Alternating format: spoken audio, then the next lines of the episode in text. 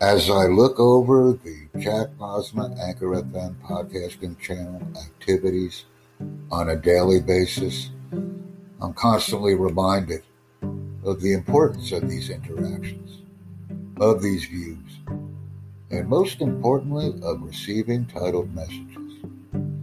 Each day, as I look out over a vast array of podcasting content and comments, I'm continually reminded and excited about what I've done, what I am doing, and what I will do. This is a vast enterprise that offers many opportunities. Opportunities which, quite honestly, I'm ready to provide.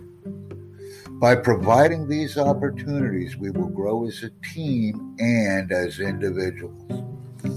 Sender, message, receiver. Thank you.